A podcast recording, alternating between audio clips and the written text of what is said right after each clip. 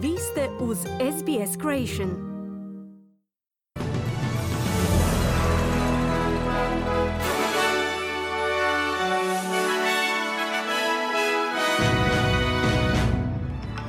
U današnjim vijestima poslušajte. Drugi je tjedan predizborne kampanje koji je započeo s odlaskom premijera Scotta Morrisona u zapadnu Australiju, gdje obećava otvaranje novih radnih mjesta u sektoru obrane, dok oporbeni čelnik Anthony Albanese današnji dan provodi u Brisbaneu u obilasku izbornih jedinica u Queenslandu s tjesnim izbornim rezultatom. Rusija zahtjeva predaju preostalih ukrajinskih vojnika u osvojenom Mariupolju i spasioci i dalje tragaju za desecima ljudi koji se još uvijek vode nestalima u južnoafričkoj pokrajini KwaZulu-Natal, nakon što su obilne kiše posljednjih dana izazvale poplave i klizišta, u kojima je poginulo više od četiristo četrdeset ljudi.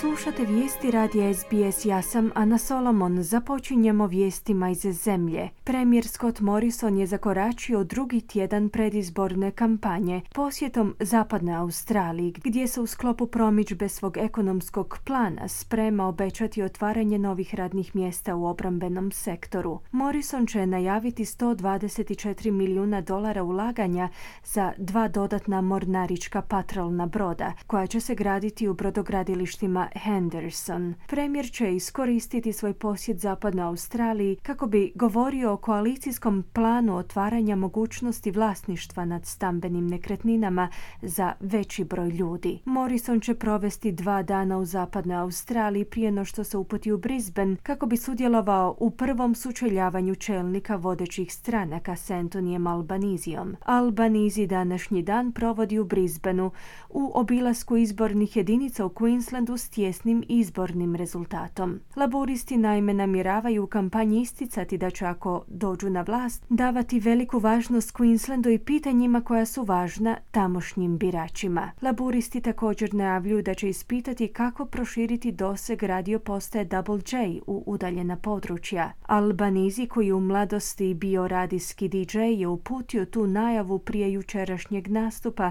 na glazbenom festivalu Bluesfest, zajedno s rock legendom Jimmyem Barnesom. Farmaceuti su pozdravili najavu da će Ann Rustin preuzeti koalicijski zdravstveni portfelj, no ujedno su pozvali na akciju u vezi s cjenovno pristupačnim lijekovima. Predsjednik australskog farmaceutskog ceha, profesor Trent Twomey, kaže da su troškovi nabavke lijekova postali ključno pitanje troškova života, uz rastuću zabrinutost među farmaceutima u zajednici da si ih sve veći broj pacijenata ne može priuštiti. Profesor Twomey kaže da u cehu žele da senatorica vrati univerzalni pristup programu subvencioniranja farmaceutskih proizvoda. The out-of-pocket expenses for these general medications have doubled since the year two thousand alone. Izdvajanja za uobičajene lijekove su se udvostručila od dvije tisućite. godine, što znači da su Australci na četvrtom mjestu u odnosu na visinu troškova nabavke lijekova u razvijenom svijetu. Dakle, zahtijevam od Kambere, od svih političkih stranaka i svih političkih kandidata da se pozabave ovim pitanjem. Smanjite obim izdvajanja, olakšajte Australcima pristup lijekovima koje im je liječnik propisao, poručio je Twomey. Slušate vijesti radija S B S, slijede vijesti iz svijeta. Ruski dužnosnici kažu da su ukrajinske snage istjerane iz većeg dijela Mariupolja i da su sada ostale samo u čeličani Azovstal, gdje tuneli omogućuju braniteljima da se sakriju i pružaju otpor dok im ne ponestane streljiva. Ruski general bojnik Igor Konašenkov tvrdi da je oko četiristo stranih plaćenika, većinom državljana Europe i Kanade, sada opkoljeno u spomenutoj čeličani. Kaže da su im ponuđeni uvjeti predaje, no da im se zabranjuje da ih prihvate.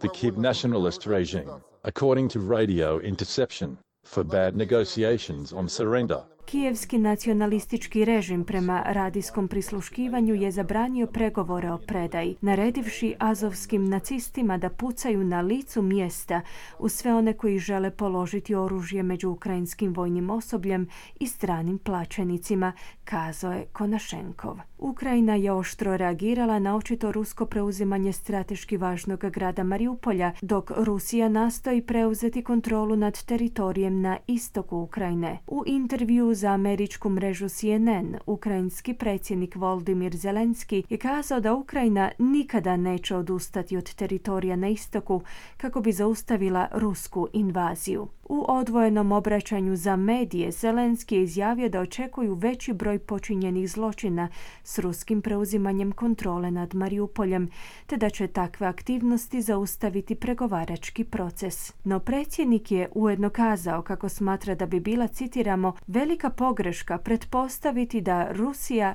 stvarno želi okončati rat. Čim silnijšemo budemo, tim...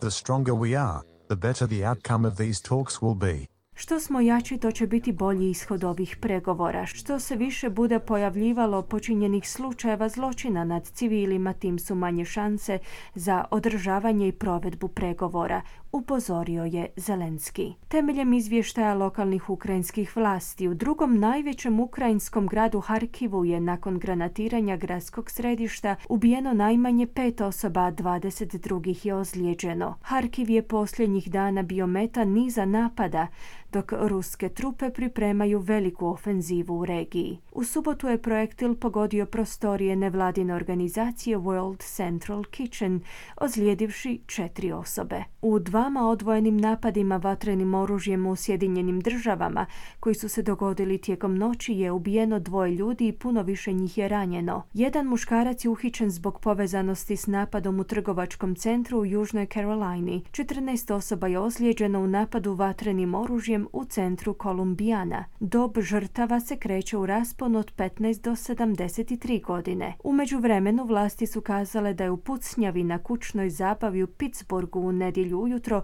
ubijeno dvoje maloljetnika, te da je najmanje osmero drugih ljudi ozlijeđeno. Marija Montanjo, tajnica za odnose s javnošću pittsburškog gradonačelnika Eda Gainija, je u svojem emocionalnom obraćanju medijima pozvala na uspostavu smislenog zakonodavstva o kontroli kontroli posjedovanja oružja kako bi se smanjili takvi incidenti.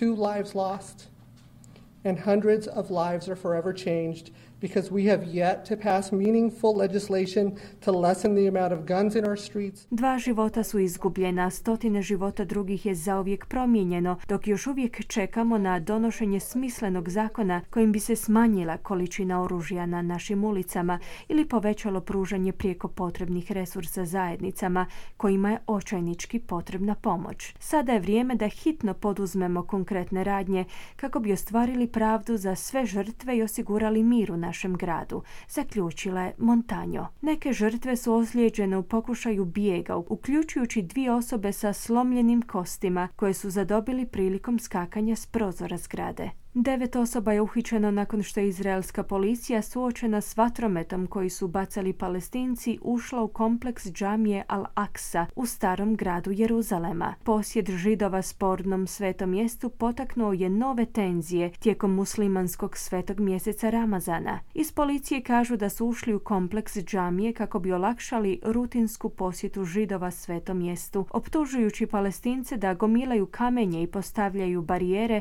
u iščekivanju nasilja. Sukobi u džamiji Al-Aqsa su izazvali strah od ponovnog ulaska u dublji sukob oko tog mjesta, s obzirom na to da se proslava Ramazana poklapa sa židovskim praznikom Paše. Prošlogodišnji sukob između izraelskih snaga i palestinskih prosvjednika u Jeruzalemu je izbio u jedanaestodnevni rat između Izraela i Hamasovih militanata u pojasu Gaze. Naime, stari grad se nalazi u istočnom Jeruzalemu koji je Izrael zauzeo u ratu tisuću devetsto šezdeset sedme i koji Palestinci nastoje učiniti glavnim gradom svoje buduće države. Spasioci i dalje tragaju za desecima ljudi koji se još uvijek vode nestalima u južnoafričkoj pokrajini KwaZulu-Natal, nakon što su obilne kiše posljednjih dana izazvale poplave i klizišta u kojima je poginulo više od četiristo četrdeset ljudi. Poplave su ostavile tisuće ljudi bez krova nad glavom, prekinule su opskrbu električnom energijom i pitkom vodom te poremetile rad u jednoj od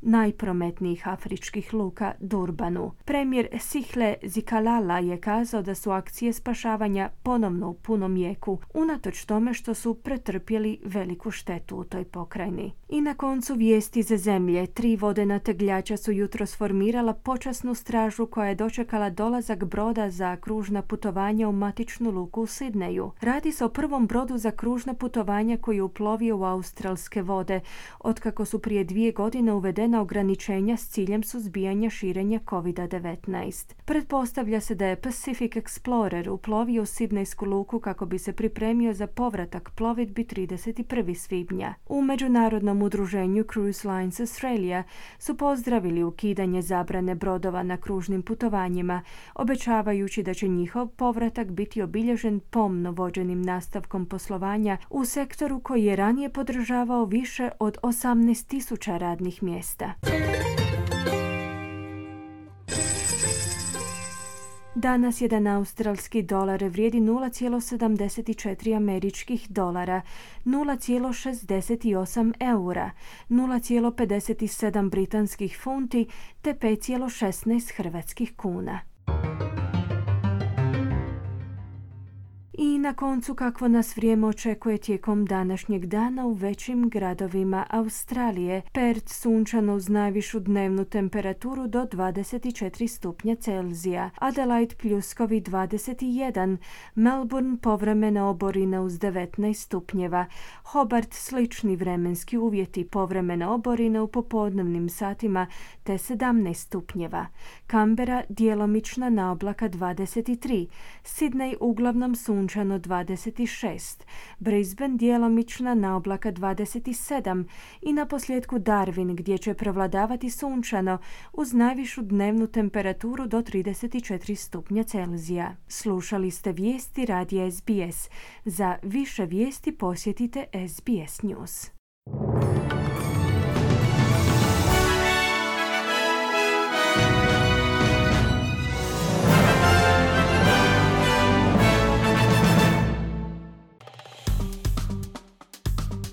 Kliknite like, podijelite, pratite S B S Croatian na Facebooku.